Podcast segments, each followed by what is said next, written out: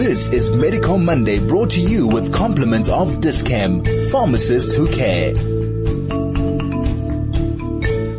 Welcome back to Dis-Chem Medical Monday. I'm your host, Dean Gerson, and we're with Professor John Frean of the NICD, who is a parasitologist, and we're busy talking about uh, malaria. Sorry about the short uh, break over there. And we're asking now that it's the malaria transmission season, what exactly is malaria? And how is it transmitted and why is it the transmission season? Okay, so um, malaria is a, a single-celled uh, parasite which in the human host infects the uh, red blood cells and uh, replicates or multiplies inside the uh, red blood cells and causes various uh, degrees of internal organ damage uh, which can lead to severe malaria and in some cases uh, fatal malaria.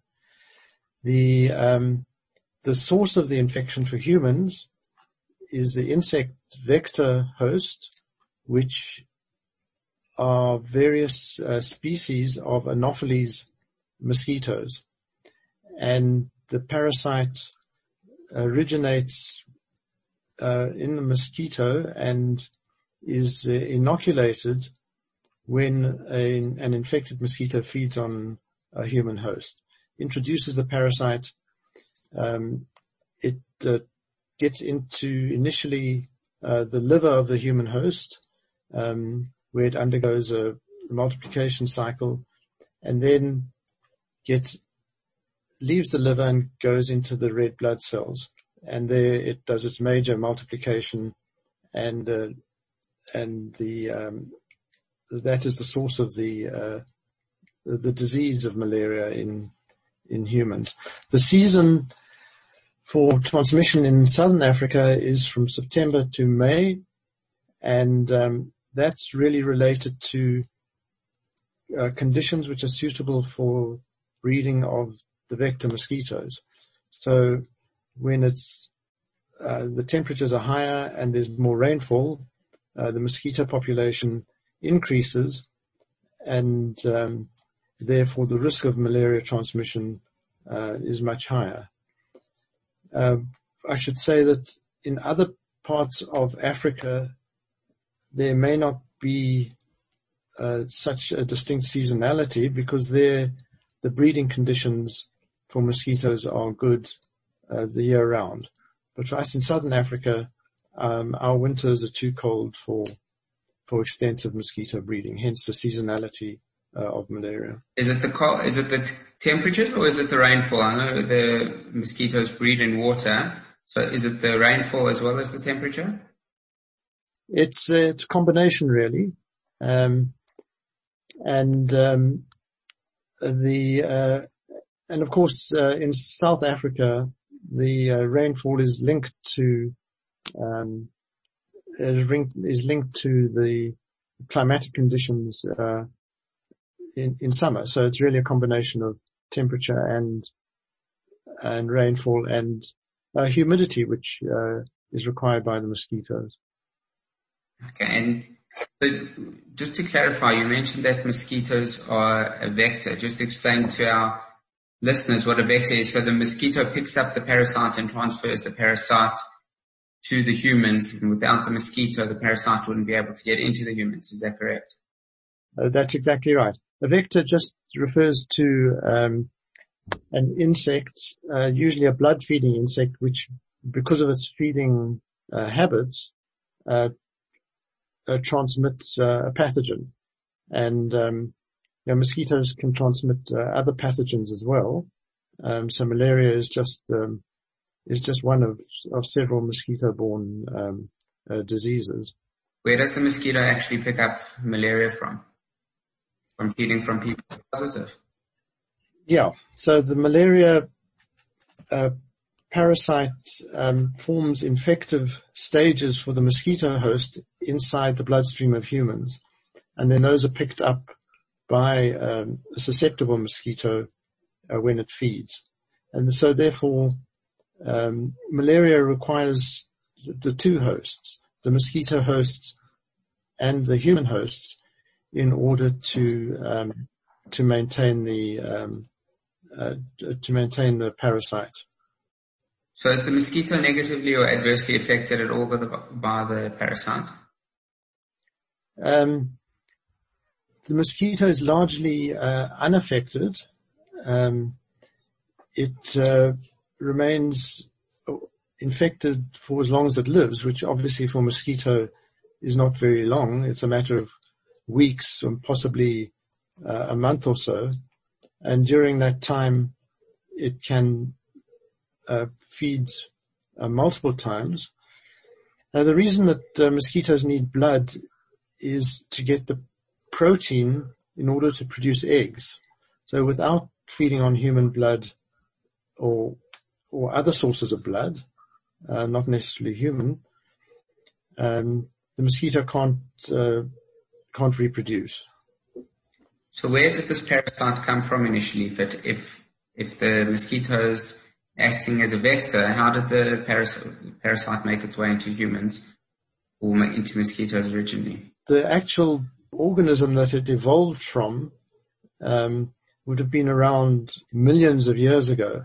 Um, over time, over evolutionary time, uh, the parasite or that organism has um, adapted uh, to become totally dependent on on these um, on these hosts, um, and um, we should add here that uh, there are a number of uh, malaria parasite species, um, some of which are uh, cause more benign uh, disease. Um, one of the reasons that uh, Africa is so uh, affected by, badly affected by malaria, is that the predominant species in Africa is Plasmodium falciparum, which is the um, the most dangerous species, the one that's likely most likely to cause a severe disease and uh, death if it's um, if it's not uh, diagnosed and treated uh, promptly. Okay. You said that now a mosquito bite takes the parasite, it bites the human, it goes into the liver, and then it goes into the red blood cells. Uh, what symptoms does it cause when it's in the red blood cells? Okay, so from the time that uh, the mosquito bites someone and introduces the parasite until symptoms start appearing is called the incubation period. And that is the time it takes for the parasite to uh, go through the liver and start replicating in the red cells. And that's usually um, 10 to 14 days. During that time, although the parasite is active inside of the body, uh, there are no symptoms. Once the red cell cycle starts, the uh, person uh, starts feeling ill, but in a non-specific fashion. So it's typically called a flu-like illness uh, with headache, chills, fever, and um, muscle aches and joint aches and pains. So really non-specific. And what, uh, what causes it? Sorry to interrupt. What actually causes those flu-like um, symptoms? Is it the body's rep- uh, so, response? Yes, it's um, to do with the um, immune uh, response uh, to this foreign um, animal inside one.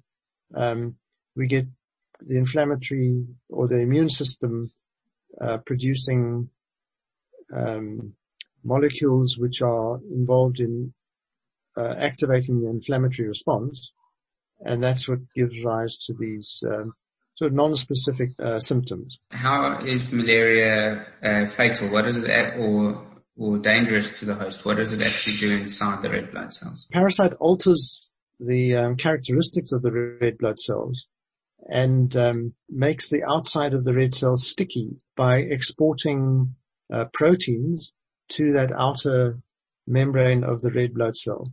Those proteins cause the infected red cell to become sticky and to stick to the small blood vessels in our internal organs.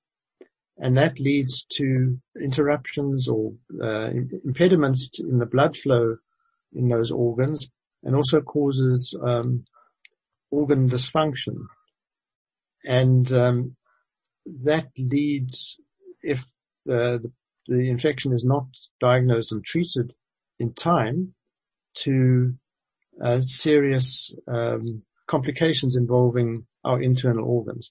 And so those organs are uh, the brain, and involvement of the brain leads to cerebral malaria, uh, the lungs, and that can lead to um, respiratory impairment, uh, the kidneys leading to renal failure, uh, the liver producing uh, liver damage um, and uh, jaundice, uh, the spleen, uh, the gut, basically all our internal organs are affected, and the more seriously they're affected, the more likely the person is to get um, severe, complicated, or even fatal malaria. We're going to take a shorter air break. We'll be back after this. This is Medical Monday brought to you with compliments of Dis-Chem, pharmacists who care.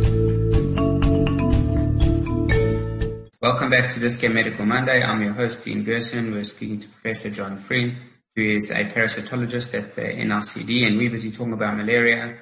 We're talking about what happens to the actual body and what happens to the organs what happens to the actual red blood cell uh, that the malaria parasite is in? Well, uh, once the parasite has grown and reproduced in that red blood cell, it uh, it ruptures and um, uh, leads to release of the parasite, which then goes on to infect more red blood cells. And that rupture of the the red cell uh, contributes to the anemia of um, malaria because we get um, a, a, loss of those of those cells. And uh, another uh, contributor to anemia is the fact that the bone marrow um, is suppressed uh, by the malaria parasite uh, infection, and uh, all components of the blood produced by the bone marrow, so those are the red cells, the white cells, and the platelets, are all um, decreased in a typical uh, malaria infection, and that's what we um, uh, refer to as a pancytopenia. And um, the degree of uh, bone marrow suppression is an indication of the seriousness of the of that particular malaria infection um, in that patient. So maybe can you describe us the course of the disease? You just said you first said that from the in the incubation period, from when the host is uh, bitten, that uh, they have a flu-like illness of headaches, pain, fevers. And what comes next? So uh, to some extent, it depends on what species of malaria we're talking about. Um, what I've been describing up till now has been the um, the more severe one, the one that we are really worried about. That's falciparum malaria for some of the other species, um, for example, uh, Plasmodium vivax or Plasmodium um, ovale or malariae, um, the uh, they uh, tend not to produce the severe organ damage, and we get persistence of those um, fevers and chills. Uh, people may actually feel better in between episodes of fever, and those episodes of fever might come at um, at fairly uh, distinctive regular intervals, depending on what species uh, we've got or, or, the patient has got. Um, but um, we need to be most careful about um, Plasmodium falciparum malaria because, as as mentioned, that's the one that uh, potentially causes organ damage and leads to severe and fatal malaria. So going on, so moving on from the the flu-like uh, early symptoms of of falciparum malaria, uh, with the uh, uncontrolled uh, replication of the parasite, um, the person gradually gets, uh, in fact, not not so gradually, um, person quickly uh, becomes um, uh, weaker. Um, the um, and the uh, involvement of the organs leads to um, leads to uh, signs and symptoms of um, decreased a mental uh, alertness, so going on to drowsiness and eventual uh, unconsciousness and coma. In terms of the lung involvement, um, the person uh, in, experiences increasing difficulty in breathing. Um, there's fluid accumulation in the lungs, and uh, that can uh, eventually lead to uh, respiratory failure. Um, as this is happening, the kidneys are, are losing their function, and we get the um, the physical uh, manifestations of um, renal failure uh, with uh, decrease in in urine volume, uh, increase in darkness um, of the urine. Uh, the person's um, eyes may start looking yellow as uh, jaundice increases as a result of liver involvement and inability to deal with the um, the uh, the ruptured uh, red blood cells that the um, that the parasite is producing. Uh, the spleen often enlarges, and um, and uh, the person may also uh, experience um, uh, gut involvement. There may be um, um, you know, malaria can present as, as diarrhea. And then this can all progress to multi-organ involvement, multi-organ failure, uh, shock-like syndrome, um, which can resemble uh, a, a, severe bacterial infection or severe fungal infection, and eventually uh, the body's defenses may be overwhelmed, and unfortunately, uh, death may be the the consequence. So here I'm talking about uh, a patient, the worst case scenario where the diagnosis is missed or not thought about, uh, or treatment is delayed or incorrect treatment uh, is given. So if the diagnosis is is thought about, um, the correct laboratory tests are done, the um, the presence of the parasite is detected, and treatment is started promptly, then none of these horrible complications uh, will occur, and the patient will almost invariably make a rapid and um, and a complete recovery. How do we make the diagnosis of uh, malaria infection? So the traditional way is to uh, visualize the parasites in the patient's red blood cells, and that involves taking a blood sample uh, making uh, blood films on a slide, staining them and examining them under the microscope and actually looking for the parasite inside uh, the red blood cells. At a certain, uh, uh, below a certain concentration of parasites, this can be quite difficult to spot and um, they take a, a really skilled micros- microscopist to detect a very low level uh, of infection. So people have devised um, uh, other tests which um, are able to uh, assist with the diagnosis. One is to look for um, uh, antigens released by the parasite in its uh, uh, during its um, life stages in the in the human host.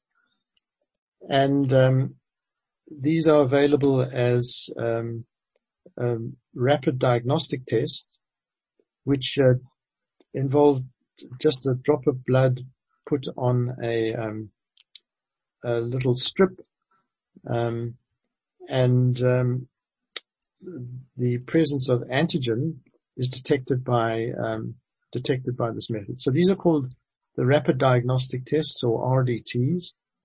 And obviously, uh, because they don't involve the requirement for a, mic- a, microscope or staining or a skilled microscopist, they're a great help in um, making an early diagnosis where those facilities uh, are not available.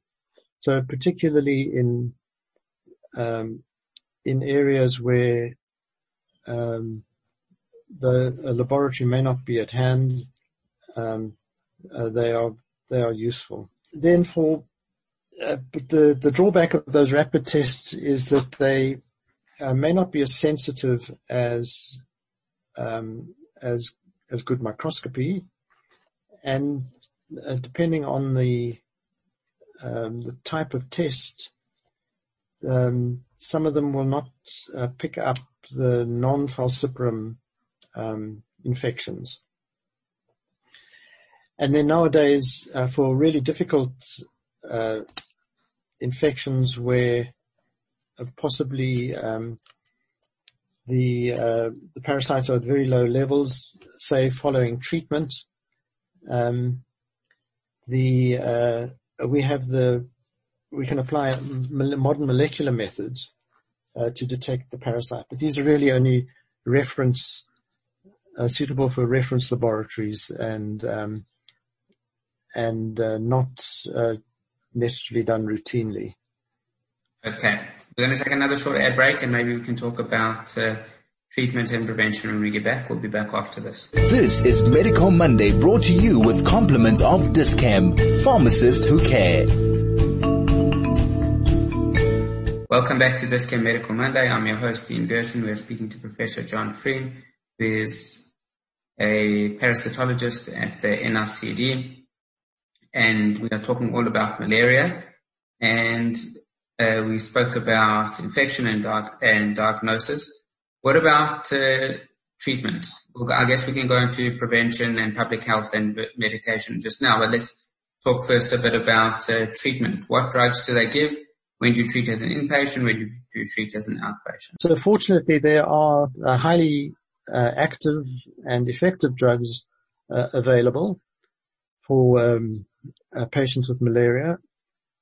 The um, the a major issue around uh, drug treatment of malaria is the uh, development of uh, resistance, which has occurred in the past and has um, led to the development of drugs which are which are more effective. So nowadays, the standard drug treatment for malaria involves uh, a drug group, a group of drugs called artemisinin, which um, in combination with um, other malaria drugs um, are almost always, if they're given properly and taken properly, um, highly effective. So this is what we call ART or artemisinin, oh, sorry, ACT, artemisinin combination therapy. And uh, for mild cases, the ACT is um, is taken orally um, in a short uh, uh, course of treatment over three days or so, and if the dosing instructions are followed uh, properly, um, they are highly effective.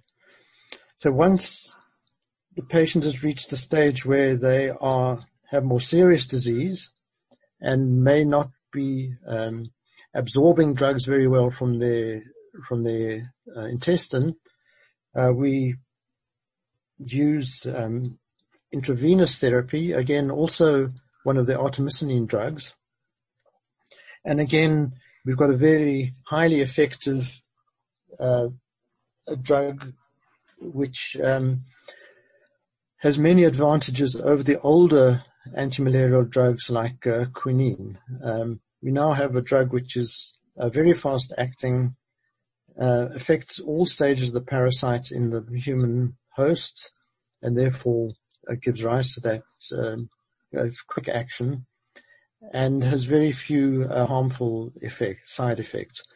So again, if this is given um, uh, adequately in adequate doses and soon enough, um, the patient is very likely to um, get uh, proper uh, respond properly to to treatment. The the problem is when diagnosis is delayed and patients are experiencing those organ involvement, um, organ dysfunction. Um, at that stage, malaria is much more difficult to treat and even very good active treatment um, may not um, uh, may come too late. So the message is um, prompt and adequate treatment is always a priority for for malaria. Let's talk about prevention now. Um, maybe you can take us through the public health prevention, and you can take us through then uh, prevention with uh, drugs for people who are going on on holiday. So the the strategy for uh, prevention of malaria uh, really depends on what the exposure risk is. If the exposure risk is very small, which it is for uh, most parts of um, the transmission area in, in South Africa, then um, anti-mosquito measures are the main um, uh, the main strategy for preventing malaria. And there are a number of things you can do to prevent mosquito bites. Uh, you can put on repellents. Um, you can cover up uh, exposed skin after uh, sunset. Uh, you can have air conditioning or fans in your uh, in your room, and um, you can um, uh, yeah that that covers really the um, anti-mosquito measures. For more uh, risky uh, exposure to malaria, where the transmission is higher, then anti-malarial uh, prophylactic drugs um, should be added. So anti-mosquito measures should always be used, uh, but we can add uh, chemo, uh, chemotherapy or chemoprophylaxis rather uh, to that, where transmission risk is much higher. And certainly in South Africa, the uh, Kruger Park area, uh, the recommendation is during the transmission season in addition to anti-mosquito measures, um, uh, prophylaxis uh, should be used. You said that was from uh, from September till May or August till May. Yeah. Yes. Uh, the peak uh, being uh, around about December, January, and going into February. Okay. Do you want to maybe tell us just um, about the prophylaxis, the chemoprophylaxis that people take? I know there used to be uh, horrible drugs like uh, Lariam and uh, doxycycline, and the new drugs like uh, with uh, minimal side effects. Maybe you can just bust some myths while we are here. Does should people always take those prevention, um, even in the low risk season? And is there any uh, harm in taking chemoprophylaxis? Does it hide any symptoms or delay the onset or, or presentation of the malaria? Okay, so let's deal with the, the drugs that are available um, first. So um, we have at the moment, uh, because of problems with manufacturing and supply, um, mefloquine, the trade name Lariam, is not available in South Africa. So we really only have two options, and that is doxycycline and um, and Malanil, as you mentioned. So doxycycline is highly effective, but it can't be used by everybody. So young children, uh, pregnant women uh, can't use doxycycline, and it does have um, some side effects uh, as well, uh, which um, uh, one has to always balance the the risk of um, of side effects with the um, the benefits of um, of the, the prophylaxis. Uh, is um, uh, uh, has very few side effects. It's easy to take, and uh, its main drawback is um, is its expense. Um, it's quite an expensive and quite an expensive drug, but again, um, one has to look at the um, at the benefits it uh, it affords. Um, certainly, uh, getting a, a bad case of malaria is going to be a lot more expensive than in terms of costs of treatment than uh, spending money on on prophylaxis. So one of the enduring myths is that um, prophylaxis somehow masks the infection, and therefore uh, some people believe that they would rather get the infection, be diagnosed and treated, rather than having the so-called masking effect. Now, this is a, a really dangerous myth um, because it can lead to um, delays in treatment and diagnosis because one is not always um, in a place where those are readily available. Uh, the standard of diagnosis and treatment uh, may not match, may not be optimal. I'm thinking about here, you know, traveling outside uh, South Africa, and even um, prophylaxis, which is may not be optimal, it will still generally uh, suppress the infection uh, and delay the onset of severe and complicated malaria. So, uh, the um, if it is available, prophylaxis uh, should be taken in the face of a significant risk from from malaria. We're going to take another shorter ad break. And we'll come back, uh, I'd like to talk maybe some public health strategies. We'll be back after this. This is Medical Monday brought to you with compliments of Dis-Chem, pharmacists who care. Welcome back to Dis-Chem Medical Monday. I'm your host, Dean Gerson, and we're speaking to Professor John Frean, who is a parasitologist at the NICD. We've been talking uh, for the past while about malaria. And uh, Professor, can you tell us what about people who live in, in endemic areas, people who live in parts of Africa where malaria is um, there all year round, or they live in Mozambique, they live in the Kruger Park. Can they take uh, can they take prophylaxis the whole year round, or what uh, what should they do? What public health strategies are there? You mentioned that, that the amount of uh, 400,000 deaths a year. What can be done about this? Okay, so um, uh, clearly it's not uh, practical for people to take uh, prophylaxis on a permanent basis, um, both from a, a, side effect point of view, a cost uh, effectiveness, a cost point of view. Um, so uh, much of Africa's population in below the, uh, the Sahara is exposed to malaria from an early age, and by early I mean even before birth. In that uh, the pregnant woman is often um, is, is generally uh, exposed. And this uh, intense early exposure to malaria, while it unfortunately leads to a high rate of mortality in in young children, those that survive have a degree of immunity to malaria and therefore they can tolerate the infection and once after the age of, if they survive to the age of five or so, um, they are basically immune to the uh, severe complications of malaria.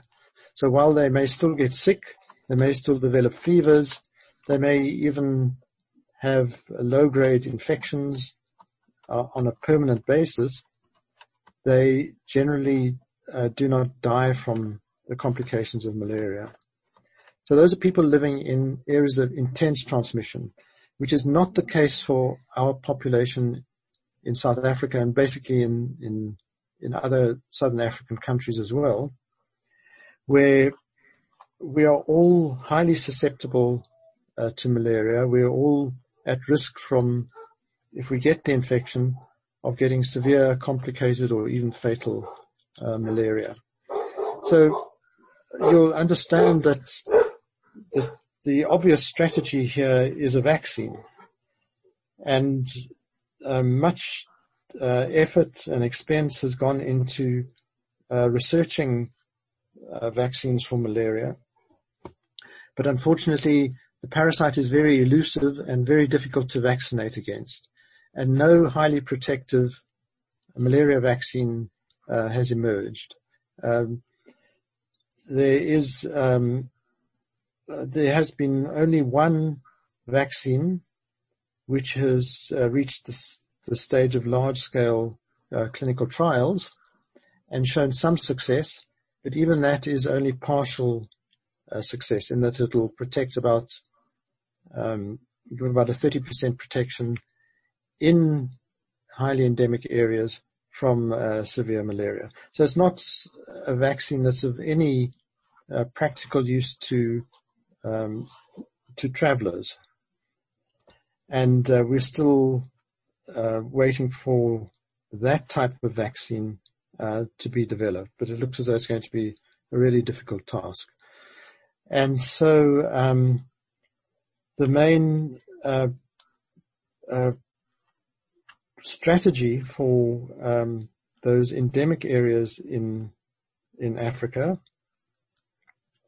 is to try and control malaria through uh, controlling the uh, the vector, uh, or at least preventing uh, preventing access of the vector to um, to the population, and outside of South Africa, that's largely done by providing populations with insecticide impregnated bed nets.